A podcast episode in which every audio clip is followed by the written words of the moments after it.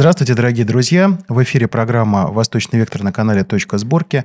И мы сегодня с вами продолжаем изучать э, азиатское направление российской внешней политики, внешней экономики, внешнеэкономических связей.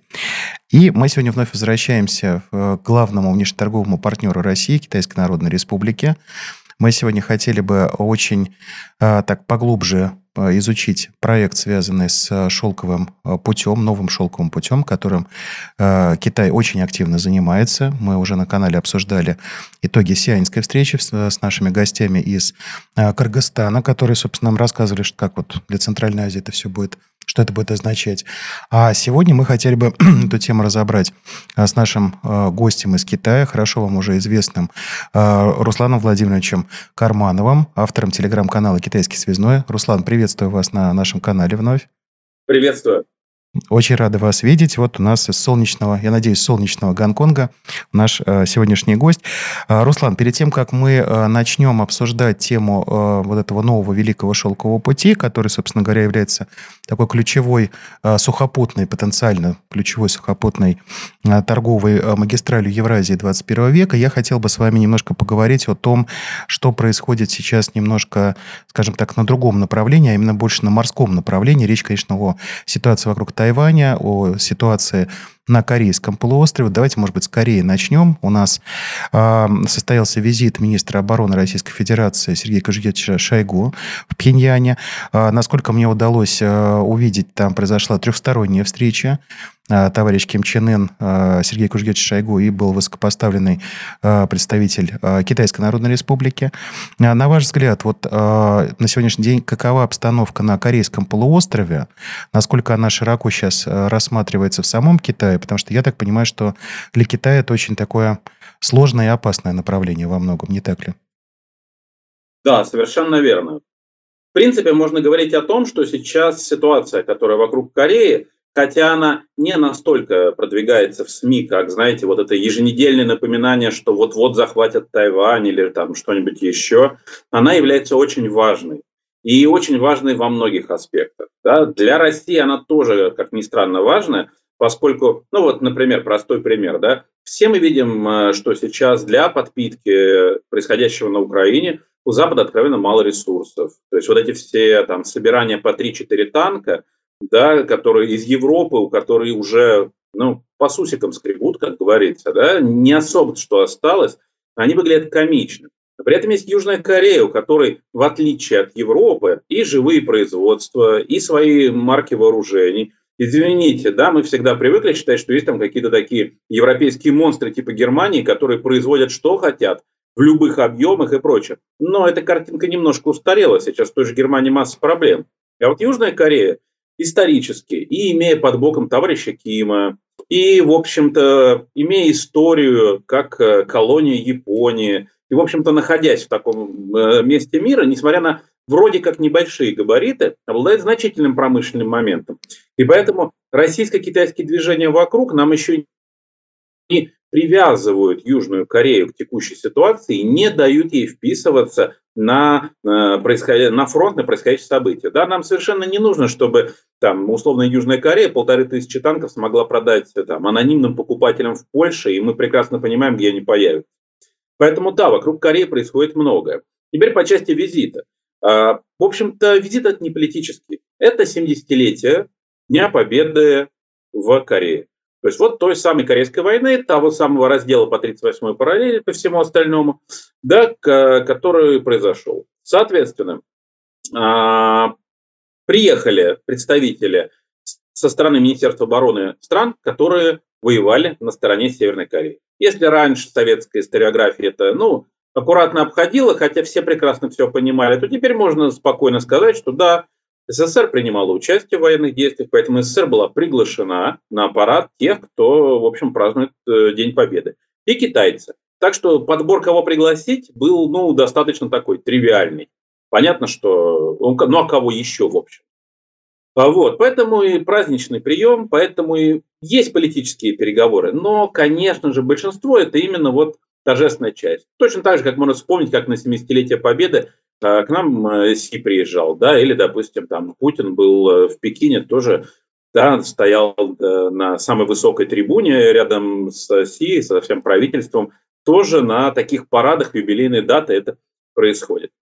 А, обсуждался ряд вопросов, и, естественно, западным СМИ нужно было все это трактовать негативно. Эту негативную трактовку, она достаточно предсказуемая, что значит Шойгу, у которого осталась ракета до послезавтра, мы это знаем, полтора года, за полтора года мы это выучили, приехал просить кому? Там, к Северной Корее, да, и это всегда подается с такой характерной насмешкой, потому что в западных СМИ мы знаем, что Северная Корея – это вот хронически умирающие от голода люди в ушанках, которые там палками, копалками добывают себе еду. При этом всем, если посмотреть, пардон, да, вот я у себя тоже сравнивал, э, ситуация давно поменялась. Северная Корея замечательно делает собственные самолеты, Северная Корея делает собственную электронику. Северная Корея, в общем-то, по индустриальному потенциалу, да, она такая уровня Франции сейчас. При этом она еще и с полезными ископаемыми, которые у нее, ей повезло, да, иначе бы со всеми блокадами было хуже, буквально под ногами в промышленных количествах. Поэтому когда, э, да, допустим, там э, украинские СМИ радостно смеются над тем, что ну вот Северная Корея оружием может помочь, да. Ребята, Северная Корея делает клоны американских топовых беспилотников типа Рипера, а Украина на заводе Антонова производит мясорубки. Вы как бы над чем смеетесь в текущей ситуации? Поэтому да, разговоры с Северной Кореей, конечно же, важны, конечно же, взаимодействие нужно. Но основное, что хотел бы подчеркнуть, Э, ждать составов с оружием из Северной Кореи или, как некоторые говорят, там, сотен тысяч корейских, э, северокорейских спецназовцев-добровольцев, ну, я бы не стал. Это не то. Гораздо важнее, что Северная Корея показывает, что у нее есть хорошие связи и с Китаем, и с Россией, что это все одна структура, что если нужно, будут действовать коллективно.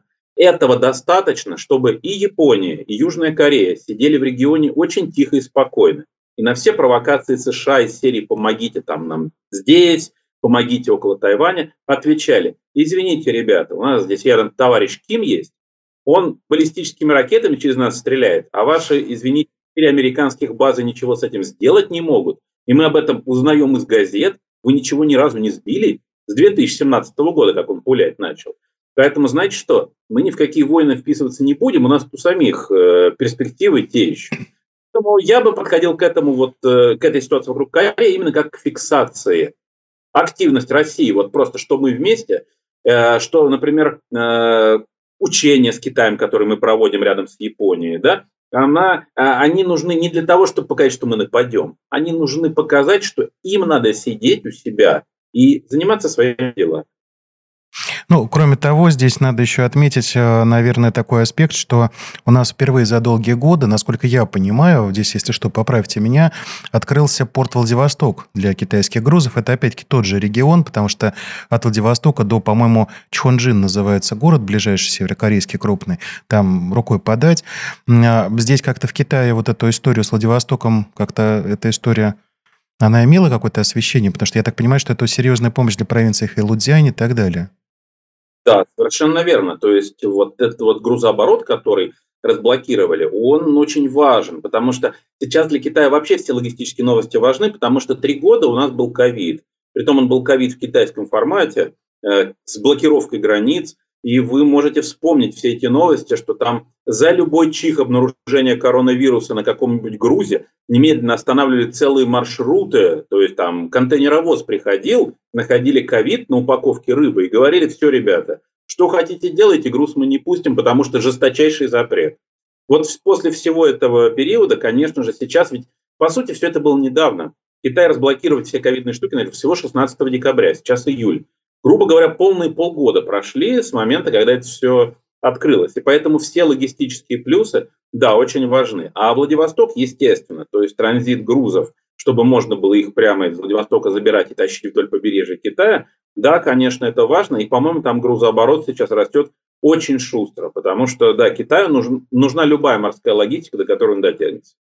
Ну, здесь, кстати говоря, я думаю, что эта история может быть полезна еще и России с точки зрения Северного морского пути, потому что вам уже не надо из Шанхая проходить через Цусимский пролив, например, можете в территориальные воды России, из Японского моря и так далее. Но в любом случае, здесь спасибо за освещение этой темы, потому что действительно Северная Корея во многом сейчас выполняет роль своего рода такого геополитического, а, как бы так сказать, противовеса для вот включения Южной Кореи, потому что здесь южнокорейское ВПК, оно, например, очень много было разговоров, что, возможно, там танки поступят не только на Украину, еще за много лет до а, конфликта в Причерноморье там были разговоры о поставках в Азербайджан, например, этих танков и так далее. Какие-то там неимоверные танки. А, вы находитесь в Гонконге, на другом берегу Южно-Китайского моря располагается страна Филиппины. А, скажу вам честно, я здесь подписался на канал Министерства обороны Соединенных Штатов в YouTube, и каждый день теперь ко мне на телефон поступают бравурные такие совершенно кадры о том, как очередной страшный бомбардировщик Б-52 приземлился на Филиппинах. Как на сегодняшний день выглядят китайско-филиппинские отношения, потому что там очень странные приходят ко мне сигналы. С одной стороны, заявление сначала министра иностранных дел, а, по-моему, зовут его господин У, Э, филиппинского, который говорит о том, что мы тут готовы за, за Тайвань, в общем, воевать до последнего филиппинца.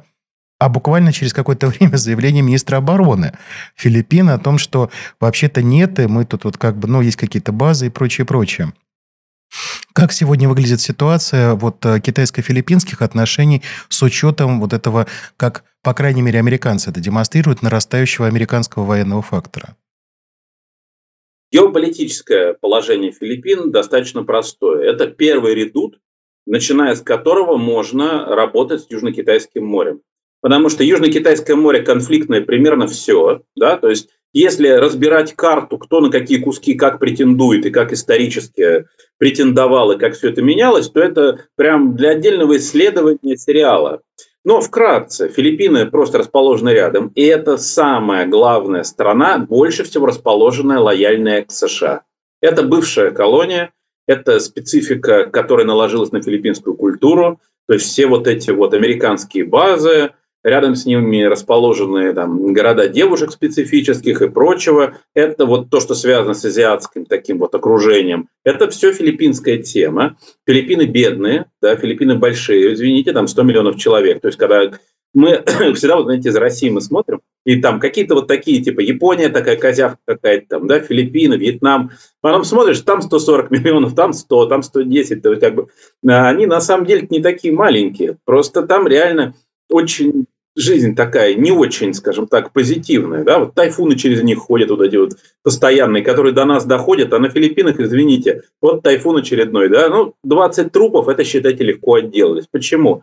Ну, потому что без слез не взглянешь, там как живут. Там реально соломенные хижины, а ветер такой, что здесь вот у нас дома в Гонконге покачиваются. Я совершенно точно вам скажу, при десятибальном шторме это совершенно неприятно, и не понимаешь, как люди в хижине такой живут.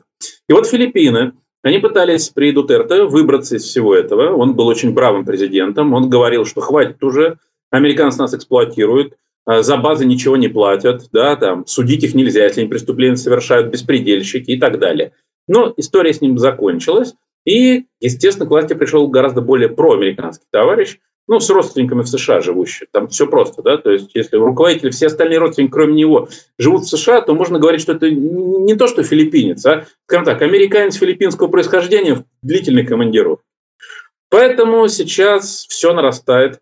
Плюс у США новая тема – это Китай и Южно-Китайское море военное присутствие. Под эту тему и аукус делается, когда Австралию заставляют из Лондона и Вашингтона за свои деньги строить атомные подлодки к 2040 году, говоря, вот а то Си на вас нападет. Можете себе представить, где Австралия, где, соответственно, Китай, но им объясняют, что китайцы на вас хотят напасть, строите за свои деньги, потому что у нас уже денег нет. А Филиппины вот реально самые ближние. Потому что если мы еще посмотрим рядом, там кто? Индонезия есть, да, есть крохотный там султанат Бруней, да, есть тот же сам Вьетнам, э, Америка по всем работает, но Филиппины, конечно же, наиболее расположены, наиболее к ним расположены. И сейчас э, попытка Э, вот э, развернуть на Филиппинах дополнительные военные базы. То есть предполагается, по-моему, две уже и еще две могут быть. она приведет к тому, что Филиппины будут самым большим, в общем-то, таким местом, где концентрированы американские силы. Там еще остров Гуам недалеко, но там он официально, как так сказать, это Тихоокеанское государство, у которого, которое не государство, где валюта доллара, где, в общем, ну, оно номинальное государство. Ну, фактически это протекторат можно назвать в определенной да, степени. Да. Да. Как, когда смотрят все эти Тихоокеанские государства, надо помнить простую штуку, что большинство из них, граждане США в президентах, э, ходит доллар, и эти государства – это те же штаты, просто, знаете, во всяких голосованиях в ООН для массы это плюс 10 голосов типа независимых стран. Очень помогает. Так вот, вот с Филиппинами, конечно у Китая э, ситуация такая. Китай старается их переманить по экономической части. То есть Китай, как всегда, заходит в сторону мягкой силы. Инвестиции, давайте интегрироваться, давайте вместе учиться, давайте там, друг другу делегации детей посылать, чтобы они видели, что мы не дикие и что с нами можно общаться нормально. Но, в общем-то, динамика не очень. И учитывая текущую ситуацию, накал вокруг Тайваня, естественно, Штаты с Филиппин не слезут, пока они не отстроят там нужной мощности на свои военные объекты, чтобы иметь возможность влиять на ситуацию с Китаем.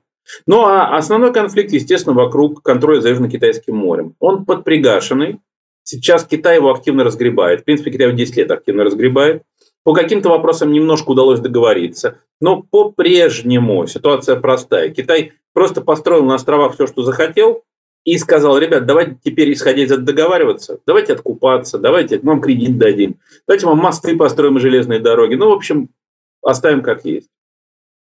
А, ну вот вы затронули тему Южно-Китайского моря. А, я, мы как бы вначале я сказал о том, что будет шелковый путь. Дорогие друзья, я думаю, что вы уже поняли, здесь мы сейчас проходим по вот этому морскому пути для того, чтобы понимать, почему Китай так важен шелковый путь. Я надеюсь, что эта мысль нашим зрителям будет совершенно а, ясной. Вот говоря о Южно-Китайском море, у нас весной состоялось, состоялись договоренности между Индией и Вьетнамом о том, что Индия выделит там более 100 миллионов долларов на э, значит, обустройку э, военно-морских баз. Новость, которую, к сожалению, я не знаю почему, э, очень многие не слышат, и она как-то прошла крайне тихо. Это новости о том, что вроде бы э, США и Индия э, уже подписали соглашение о базе на Андаманских островах, которые принадлежат Индии. Это мы с вами перемещаемся из Южно-Китайского моря уже в Бенгальский залив. То есть я к чему это сейчас веду? А, видно, как идет очень большая такая геополитическая подготовка. И в этой связи вот в случае с Вьетнамом я упомянул Индию, в случае с Даманскими островами, само собой, Индия и США. При этом еще поступило заявление из Индии по поводу БРИКС о том, что вот по валюте надо здесь еще подумать. А, вот за те несколько месяцев, которые мы с вами а, не общались, а, индийско-китайский трек, там все осталось как было весной или какие-то изменения в Китае стали чувствоваться? Я бы сказал, что стало немного хуже. То есть я обычно оптимист, но я еще и реалист, поэтому надо говорить просто, что да, э, текущая ситуация потихонечку сдвигается в сторону негатива. То есть Индия – это тот компонент БРИКС, который находится под наибольшим влиянием, что бывшего колонизатора Британии, что США. И Индия, в Индию они все вцепились, потому что это очевидный противовес Китаю в регионе. Золотая Мечта – это, естественно, конфликт Индии и Китая, чтобы вот то, что у них были стычки на границе, перешло в огромный кровавый мордобой, когда полтора миллиарда одних аборигенов будут убивать полтора миллиарда других. Ну а ребята из Лондона будут сидеть в клубах и обсуждать это. То есть это, это золотая мечта. Платиновая уже не очень вытрела. Платиновая мы видели с вами на примере синьцзянь-уйгурской темы, когда весь исламский мир собирались натравить на Китай. Когда объясняли, что там все мечети бульдозером снесли, всех женщин стерилизовали, Кораны все сожгли, в общем, все съели, через силу пивом поят и свининой кормят. То есть вбросы шли любых масштабов, но не получилось. У Китая вот с арабским миром отношения как раз выравниваются, становятся лучше и нормально работают. Поэтому платиновая мечта не состоялась, а золотая индо-китайский конфликт, она есть. И она подпитывается тоже простой темой, опять-таки спорными территориями. Потому что на границе вот эти вот территории, которые тоже, опять-таки, с нашей российской точки зрения, там, китайцы с индусами рубятся на высоте 3000 метров, какие-то горы голые, да, и вот там щебенка насыпана, и они там стоят в ватниках друг напротив друга. Им стрелять нельзя, и значит друг друга палками бьют, у кого палки крепче.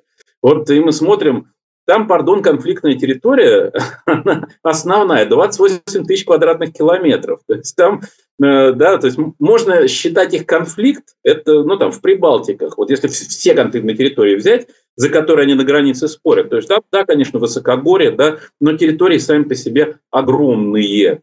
И решения пока нет, все находится в замороженном состоянии, стороны не провоцируют, то есть не строят ничего, Потому что обычно провокация – это ситуация, это когда одна из сторон, например, дорогу начинает строить, другая сразу говорит, ах, вы стали у себя дорогу строить, значит, вы будете технику военную подтаскивать, а мы тогда там вообще деревню построим и так далее. А, поэтому, да, с Индией ситуация такая. Кроме того, Китай а, в очередной раз сейчас достал из-под сукна проект по строительству э, пролива в Таиланде. Да, Кра-пролив, так называемый. Это когда Таиланд э, прокапывает небольшую часть территории, там перешейк у него есть в одном месте 40 с лишним километров. Ну, там, грубо говоря, 60 километров будет канал. И, соответственно, не нужно ходить кораблям из Китая вниз через... Э, Малакский пролив. Угу. Малакский пролив не нужен. Трасса до Европы, до Азии, до Африки, до арабов сокращается на 1200 километров. Это огромная экономия, естественно, скорости, топлива, расходов. Но Адаманские острова, там сразу военная база, и сразу же Индия говорит, что а вот Индия против, потому что это усиление Китая, поэтому против. И геополитические игры начинают идти еще веселее. Э, с индийской стороны начинают заходить на мусульманское меньшинство в Таиланде, которое живет ниже этого пролива. И после этого Таиланд говорит, слушайте, если мы этот пролив все-таки прокопаем, знаете, у нас сепаратисты там, и у нас прям аккуратненько страна так разделится на две части. И эти сепаратисты как раз с Малайзией очень хотят дружить, и по религии они другие. Поэтому мы бы рады его прокопать. Да, знаете, не очень это правильно с точки зрения обустройства страны. И вот поэтому такие игры идут, да, и сейчас мы находимся, скажем так, в процессе, когда все это происходит параллельно. Понятно. Ну, а, действительно, противостояние Индии и Китая – это вообще отдельная тема, потому что Индия имеет свои интересы даже в Монголии и так далее. И так далее. Это, это, это, это, это большая палитра. Но я думаю, что сейчас нашим зрителям уже становится а, понятно, насколько серьезен вот, этот морской путь для Китая, насколько много проблем на этом пути. Но а, вот как раз со стороны Тихого океана, я так понимаю, на, правда, не на кораблях, а на самолетах. Э, за последние месяцы, которые вот мы с вами не общались, э, в Китай приехало очень много разных людей. Был товарищ Блинкин, который, конечно, не товарищ, ну так в кавычках, э, была замечательная освоившая часть маленькую часть китайской культуры министра финансов США госпожа Елен, потому что она научилась вот очень правильно кланяться. И то, что меня заинтересовало более всего, хотя это был совершенно такой как-то э, визит вежливости и все прочее, конечно же, визит Генри Киссинджера, одного из патриархов э, геополитики, столетний человек в прямом смысле. Э, Руслан, ваше мнение, собственно говоря, как мы можем на сегодняшний день рассматривать эти визиты? Потому что позиции российских э, китаеведов они здесь разошлись, под учесть. Кто-то говорит, вот все, там приехали американцы сдаваться.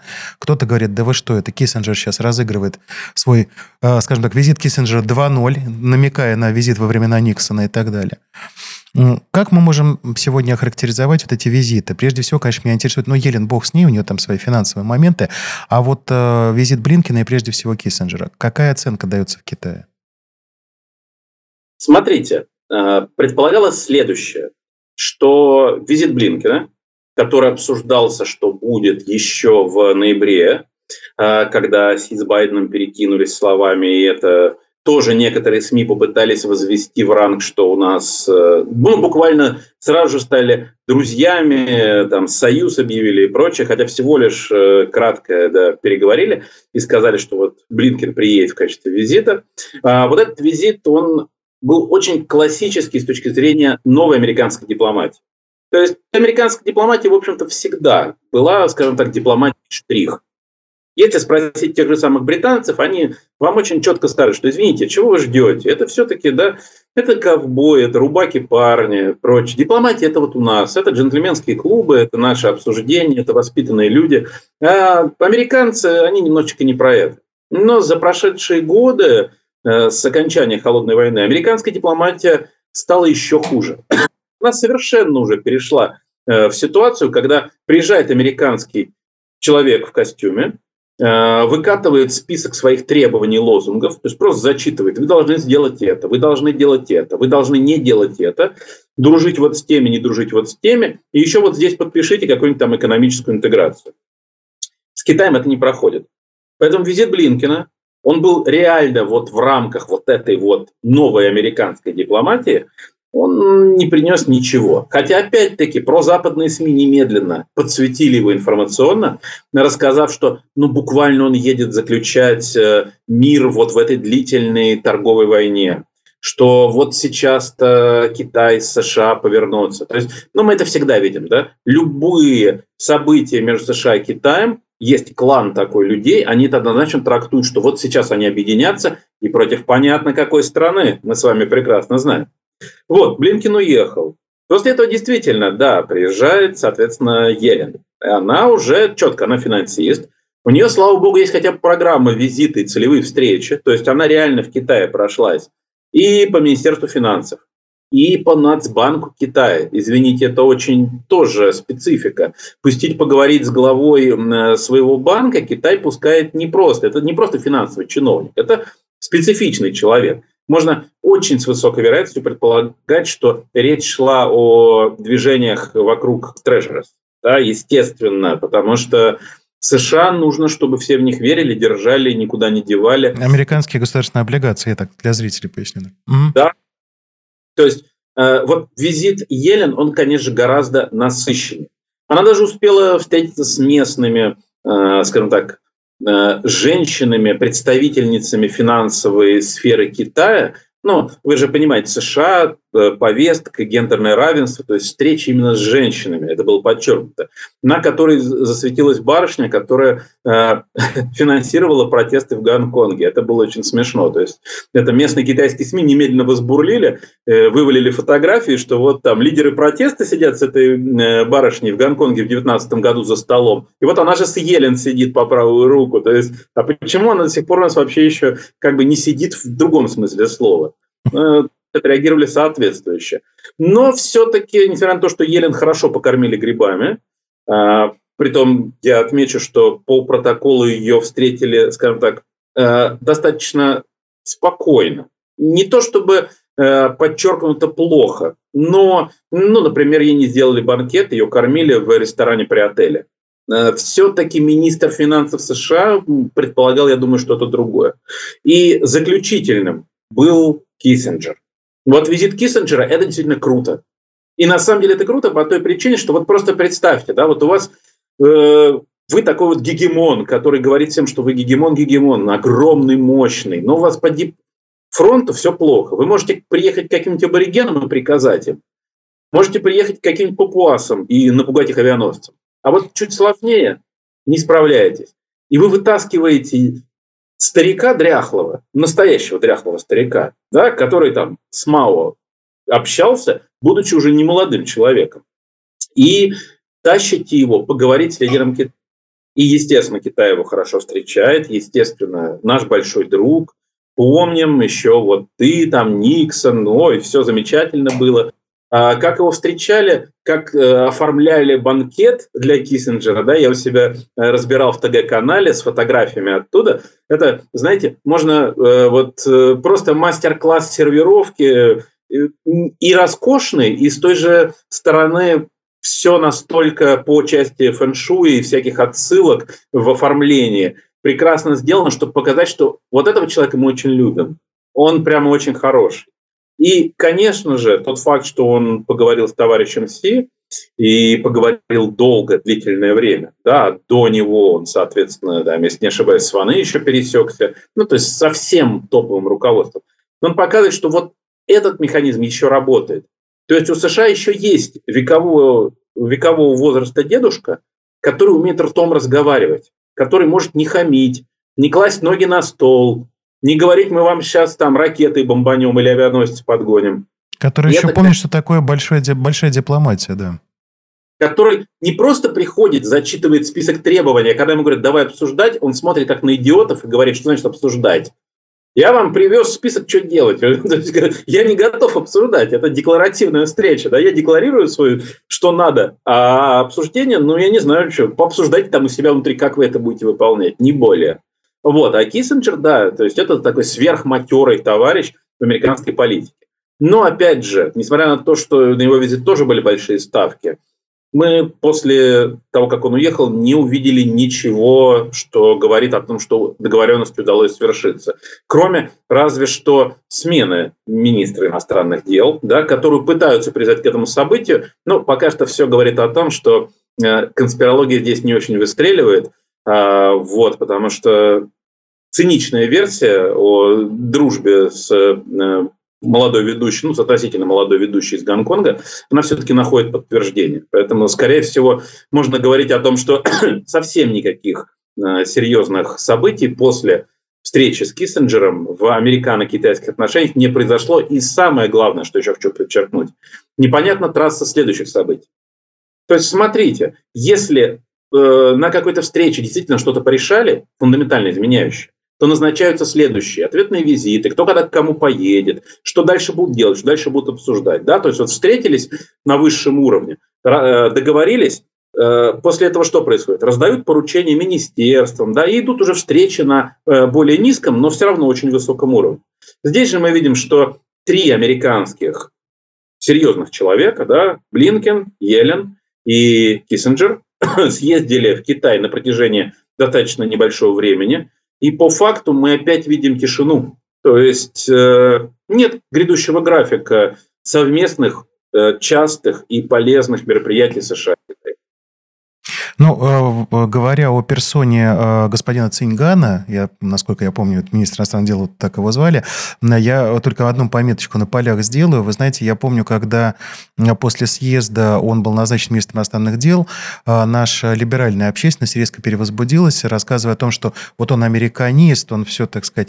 Я помню, даже какой-то на программе какой-то меня спрашивали об этом, говорю, вы знаете, я, конечно, не китаевед, но я вам могу сказать только одно, но если у вас есть ключевое направление, которое самое опасное, но логично ставить американиста. Но вот возвращение Ван И, который, я, насколько знаю, был достаточно позитивно, например, настроен на Росси... Э, налаживание и углубление российско-китайских отношений, мне кажется, это неплохой сигнал для нас, и, может быть, вот миссия Киссинджера в этом вопросе. Ну, но это так, это мои сугубо размышления, пометки на полях.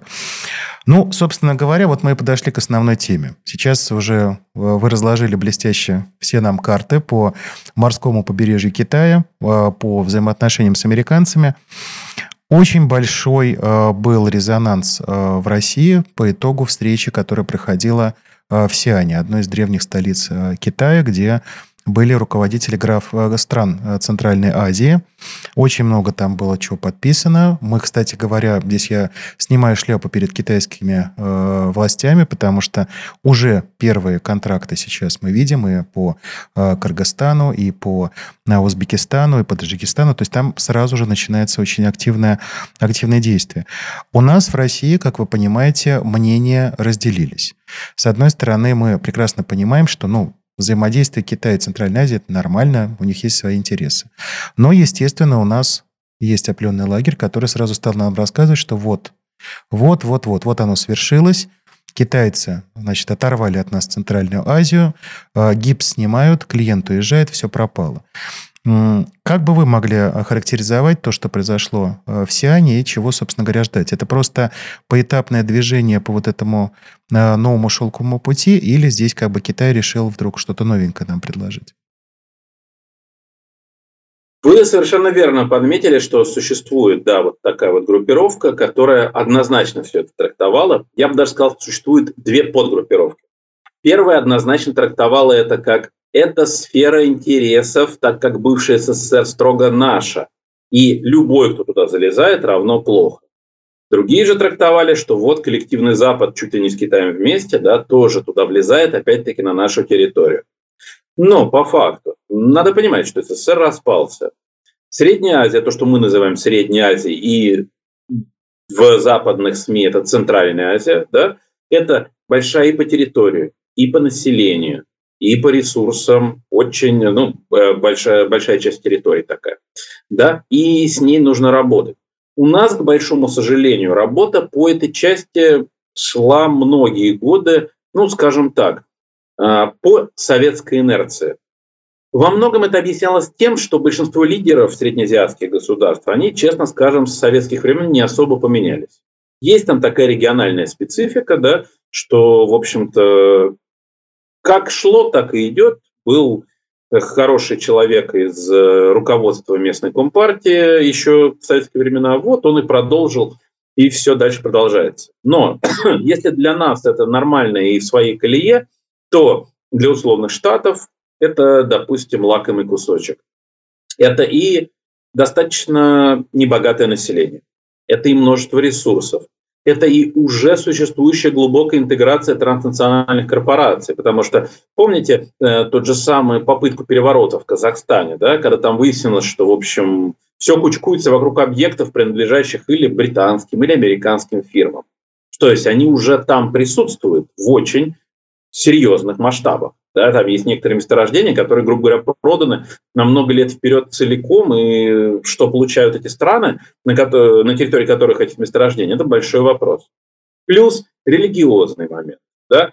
Это связка, когда небогатые люди, сложность в плане жизненных условий и еще какая-нибудь религия, а, при должной эксплуатации, она, естественно, взрывоопасна.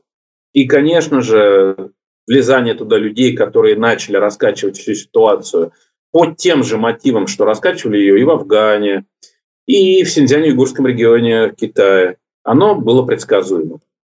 Поэтому, конечно же, это зона интересов Китая. Зона интересов Китая являются все соседи Китая. Это абсолютный факт.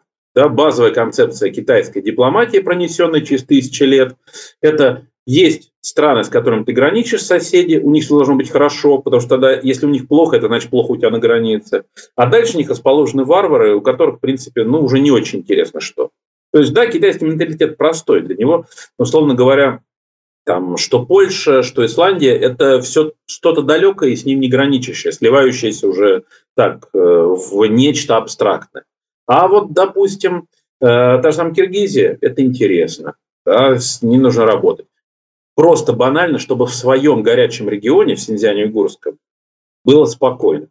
Тем более, учитывая, что в том же Суаре китайском, в нем проживает, на самом деле называется уйгурский, но уйгуров там примерно половина.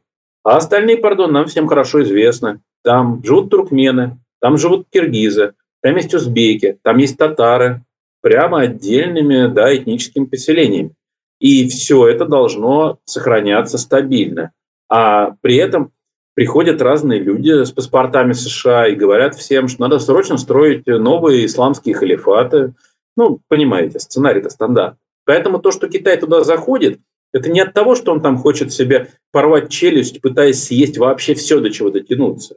Да, честно говоря, не очень. То есть там что особо можно съесть, непонятно. Но э, в первую очередь стабильность – это самое важное. Поэтому сейчас идет работа, которую, в общем-то, можно было видеть.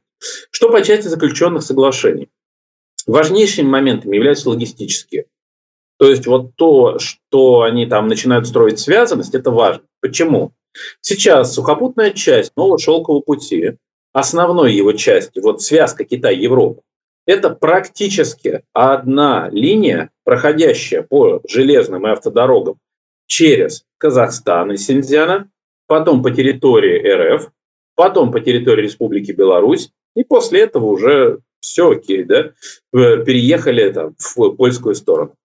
А, с одной стороны, то, что все три перечисленные страны входят в таможенный союз, резко сделало этот маршрут конкурентоспособным. Потому что растаможек нет, груз один раз приняли, документооборот работает – этот момент как-то не любят вспоминать, но, ребята, тот самый таможенный союз, который, помните, на Майдане его высмеивали смешным смехом, таежный союз, да? Вот они три страны, просто таежный союз, мы не будем вступать в таежный союз, ну вот он реально работает и приносит большие деньги, потому что огромный транзит идет, именно потому что перетаскивать грузы так дешево и удобно. А вот, этот маршрут один. И строить дополнительные нужно, потому что нагрузка на него достаточно приличная.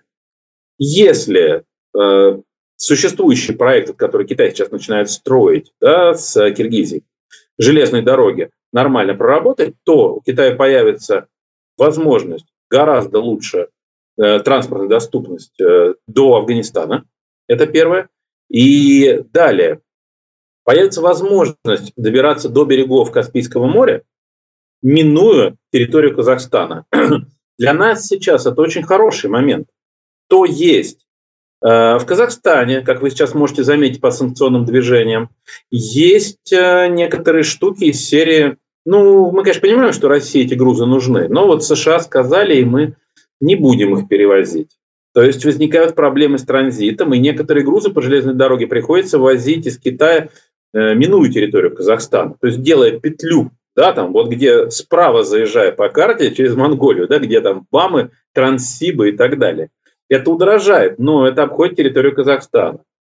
И поэтому э, для России вот это вот э, общение, да, что Китай начал с этими странами общаться, что пошли логистические проекты, это на самом деле еще и улучшение транспортной доступности из Китая в РФ, минуя при необходимости да, территории некоторых среднеазиатских стран, которые начинают выполнять э, ограничения, наложенные США. Да? Тоже термин ограничения. США любят говорить санкции.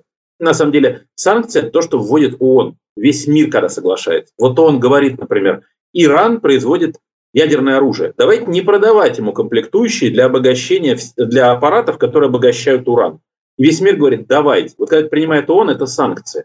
А вот когда США против, там, не знаю, двух мужиков, работающих в Газпромбанке, вводит э, ограничения, он их называет санкциями, чтобы придать этому валидность. На самом деле это односторонние ограничения. И вот проблема Средней Азии сейчас в том, что Казахстан некоторые односторонние ограничения начинает выполнять. Поэтому чем больше логистики через ту же Киргизию, тем лучше.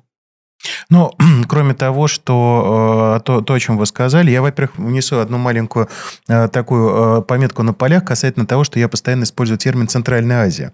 Это не потому, что я такой прозападный, просто я считаю, что в российской внешней политике этот регион должен иметь не среднее внимание, а центральное. Это так просто, что называется, пометка на полях. Но если говорить о том, о чем вы сказали, здесь же еще очень важен элемент для самого Китая взаимодействия с этими странами. Вы правильно описали ситуацию в Синьцзян-Угурском автономном районе. А, это бывшая Джунгария, ее, так сказать, там в 19 веке называли таким образом. Это же главные сухопутные ворота сейчас Китая. И а, вот эта активизация на центральноазиатском направлении для Китая она совершенно понятна, потому что на морях мы видим, вот, собственно, вы сейчас нам все а, очень блистательно и аккуратно разложили и показали, что действительно там очень много проблем. в Малакском проливе, в Южно-Китайском море и так далее. А вот здесь это, собственно говоря, та а, главная торговая сухопутная трасса, которая может Китай очень серьезно спасать на э, протяжении всего 21 века, если американцы будут наращивать свое военно-морское давление. Они это умеют, это классическая телосократия, как ни крути. А, Руслан, я еще один хочу задать вам вопрос. Вы сейчас упомянули, говоря о Центральной Азии, такое немаловажное государство, как Иран. Действительно, Иран – это один из ключевых игроков, э, региональных игроков в этом регионе. Но за время нашего... Мы с вами редко видимся. За время нашего... Или, или события идут слишком быстро. А, конечно же, очень серьезным дипломатическим успехом Китая стало а, налаживание отношений между Саудовской Аравией и а, Исламской Республикой Иран. Иран – это очень крупные запасы природного газа, который Китаю, я подозреваю, интересен. Саудовская Аравия, все мы прекрасно знаем, мы говорим Саудовская Аравия, думаем нефть, мы говорим нефть, думаем о Саудовской Аравии. Я думаю, что это последний сегодня у нас будет вопрос. Я уже, я знаю, что у вас не так много времени. Вот эти события, которые были вокруг Ирана и Саудовской Аравии, визит Си Цзиньпина в Эр-Рияд, можно ли сейчас как-то очень аккуратно говорить о том, что регион Персидского залива начинает менять свой внешнеполитический вектор, потому что влияние Соединенных Штатов, я сейчас не об Иране, естественно, но большинство стран Персидского залива, влияние США там было, ну, просто полновесным в прямом смысле. Можно ли уже говорить о каком-то, э, какой-то смене вектора, или пока я очень сильно забегаю вперед? Я думаю, что о смене вектора говорить можно, поскольку э, можно просто вспомнить, с какой ситуации все начиналось. Начиналось все с того, что э, там, в условных 70-х, 70-х э, весь мир знал, что все богатые арабы э, хранят все деньги только в США, отправляют детей обучаться только в американские университеты, на тему чего очень много было смешных анекдотов, какие там богатые дети учатся арабские, да, такие смешные, глупенькие, но очень-очень богатые, такие молодые шейхи. И это было правдой.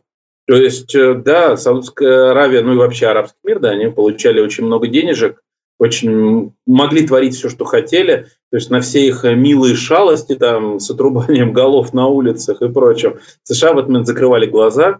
То есть вот это вот селективное применение термина «права человека», оно в этот момент выключалось и говорилось, что ну вот ничего не происходит. Если, если эти ребята помогают давить СССР низкими ценами на нефть, да, они, в принципе, могут там не то слово гомосексуалистам голову рубить на улицах, вообще хоть мясорубку запихивать. США просто этого бы не увидели. Но сейчас все меняется во многом потому, что арабы далеко не глупенькие. Они хорошо видят, что, в общем, гегемон не тот. Уж вот в чем в чем, а в сильный человек или нет, эти ребята разбираются неплохо в силу своего воспитания, в силу своих традиций, они этот момент просекают.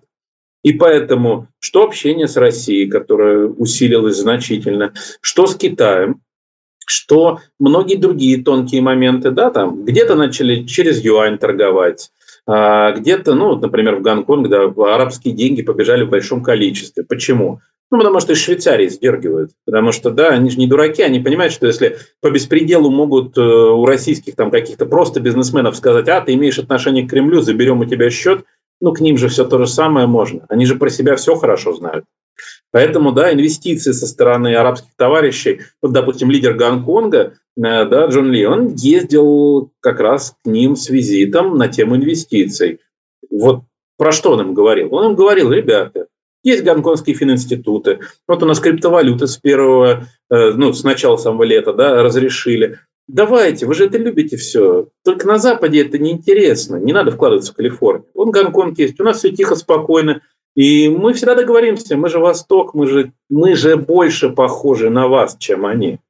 Поэтому об изменении глобальном, да, говорить можно, и оно сейчас происходит. Просто опять-таки, знаете, а, вот мировые СМИ, они э, культивируют такой вот игровой подход, как, знаете, вы что-то делаете, потом экран гаснет, и вот загорается там, вы перешли на следующий уровень. Как будто в какой-то момент над арабскими странами появится из облаков надпись «Мы перестали использовать доллар вообще весь всегда целиком». Или там «Мы перестали хранить деньги в банках там, швейцарских и там, в люксембургские офшоры перестали уходить». Нет, такого не будет. Все такие процессы идут последовательно, и они сейчас идут. Мы увидим результаты этой работы в ближайшее время. Просто все это будет не сразу. Ну, в данном случае, когда э, кто-то говорит о такой тотальной дедоларизации, я все время говорю, что, дорогие друзья, 80 лет назад основной внешнеторговой валютой мира, там, ну, 100 лет назад точно, это был британский фунт. Он никуда не делся, просто его теперь меньше используют. А, я сказал, что это был последний вопрос, но, Руслан, вы затронули одну тему. Очень коротко, мы, я, я все понимаю, что вам надо уже бежать. А, вы сказали о, э, собственно говоря, вот этих валютах. У нас сейчас очень активная история история идет по э, линии БРИКС, э, по ШОС. У нас Иран вот тоже, кстати, к ШОСу присоединился. Это было большое событие. Но вот возвращаясь к э, БРИКС. Два очень разнонаправленных сообщения. В июне месяце министр иностранных дел ЮАР говорит о том, что мы в августе будем обсуждать вопрос единой валюты БРИКС. А сейчас индийская сторона, мы уже об этом упоминали, говорит о том, что нет, нет, ребята, в общем, рановато и не о том. В Китае вообще какой на сегодняшний день взгляд? Все-таки Китай считает, что э, дедоларизация это означает юанизация, или у Китая есть, э, скажем так, мысли по поводу того, чтобы создать некую единую валюту, например, того же БРИКС, потому что много ходит разговоров, финансисты размышляют под, под золотым стандартом, например, и так далее. А вот Теперь уже точно последний вопрос. А, каков взгляд сейчас у Китая на вот эти э, валютные вопросы? Смотрите, Китаю действительно дедоларизация интересна. И параллельно, естественно, интересно, чтобы она выглядела как э, большее применение юань. Но дедоларизация для него чуть важнее. То есть, если какая-нибудь страна будет меньше использовать доллар и, например, торговать тех же индийских рупиях, несмотря на то, что Индия тоже не очень хорошие люди, но это наносит ущерб США, а это важнее, потому что драка идет да, за то, чтобы максимально ослабить самого большого динозавра на поляне. Поэтому, да, конечно же, Китай хочет, чтобы больше использовался юань. Он сейчас э, этим и занимается. Да, он очень за то, чтобы, э, в общем-то, юань везде брали. Но когда говорится о проектах э, еще больших, да, вот, например, валюта БРИКС, здесь он будет поддерживать, но в меру своих возможностей. Потому что, честно скажем, страны, входящие в БРИКС, очень разные. Очень-очень разные. Они, конечно же, на своих континентах прям большие. Но единая валюта все-таки это вопрос сложный. Вспомните про единую валюту Евросоюза. Сколько лет там IQ было, потом евро, и, в общем-то, сколько всего произошло из-за этого, да, там, а, Некоторые страны, типа Греции, да, из-за того, что они не смогли печатать собственные деньги, потому что печатный станок находится где-то между э, Германией и Францией, а Греция это, ну так, страна второго, скажем так, эшелона в еврозоне, да, они свалились в очень плохие экономические проблемы. Да. Там же Италия стала там рекордсменом по внешним задолженностям. Тоже потому что, ну, была раньше худо-бедно своя валюта, которую, если совсем-совсем тебя прижмет, ты все-таки напечатаешь, да, будет инфляция цены поднимутся. Но экономика продолжит работать, проворачиваться, люди будут получать деньги, нести их в магазин, платить налоги и так далее. А все-таки, когда вводится нек- некий единый, какой-то универсальный расчетный такой элемент, э, то количество вопросов очень большое. И даже у Европы, где все рядом, и где там и менталитеты во многом схожи и прочее, это вызвало проблемы. А валюта БРИКС, я бы, честно говоря, предполагал, что с этим ничего не выйдет. Ну, по крайней мере, вот в коротко, на коротком времени. Да? Э, то есть инициативы давайте проработаем, они могут быть. Инициативы давайте технологично проработаем. Там. Пусть это будет криптовалюта, пусть это будет там что-нибудь с современными технологиями еще более связанное. Не вопрос. Но пока что что ввести новую там супертехнологичную валюту БРИКС, что наоборот ввести классическую обеспеченную золотом, и так, чтобы устроило всех, я думаю, это не получится. Ну и да, объявленная, заявленная в вопросе Индия будет, конечно же, наверное, основным участником, который скажет, нет, нас это не очень устраивает, потому что, ну, это, например, излишне усиливает Китай, что нам не очень нравится, потому что у нас большие планы, мы тоже хотим, вот как Китай быть, а это помешает. Ну, в таком случае будем надеяться, что между нашими странами будет расти товарооборот в национальных валютах. Тем более, что руководство и России, и Китая об этом многократно говорило. Уважаемый Руслан Владимирович, огромное вам спасибо за ваше время, за такой э, очень интересный и глубокий рассказ о том, как на сегодняшний день, чем сегодня живет Китай и какие стратегии мы там видим. А, нам всегда очень приятно, когда вы бываете у нас в гостях. Я надеюсь, что это был ваш не последний визит к нам. Мы всегда вам очень рады. Спасибо.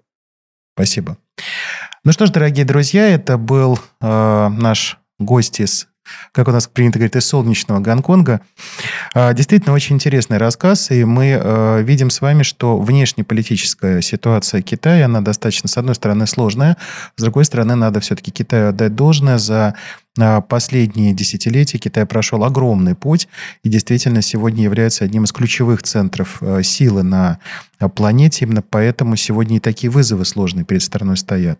Но в то же время, как мы видели из сегодняшнего э, рассказа нашего уважаемого гостя, здесь есть очень много аспектов, которые в этой связи, с давлением, которое есть сегодня на Китай, быть более, что называется, открытым и более дружественным по отношению к России.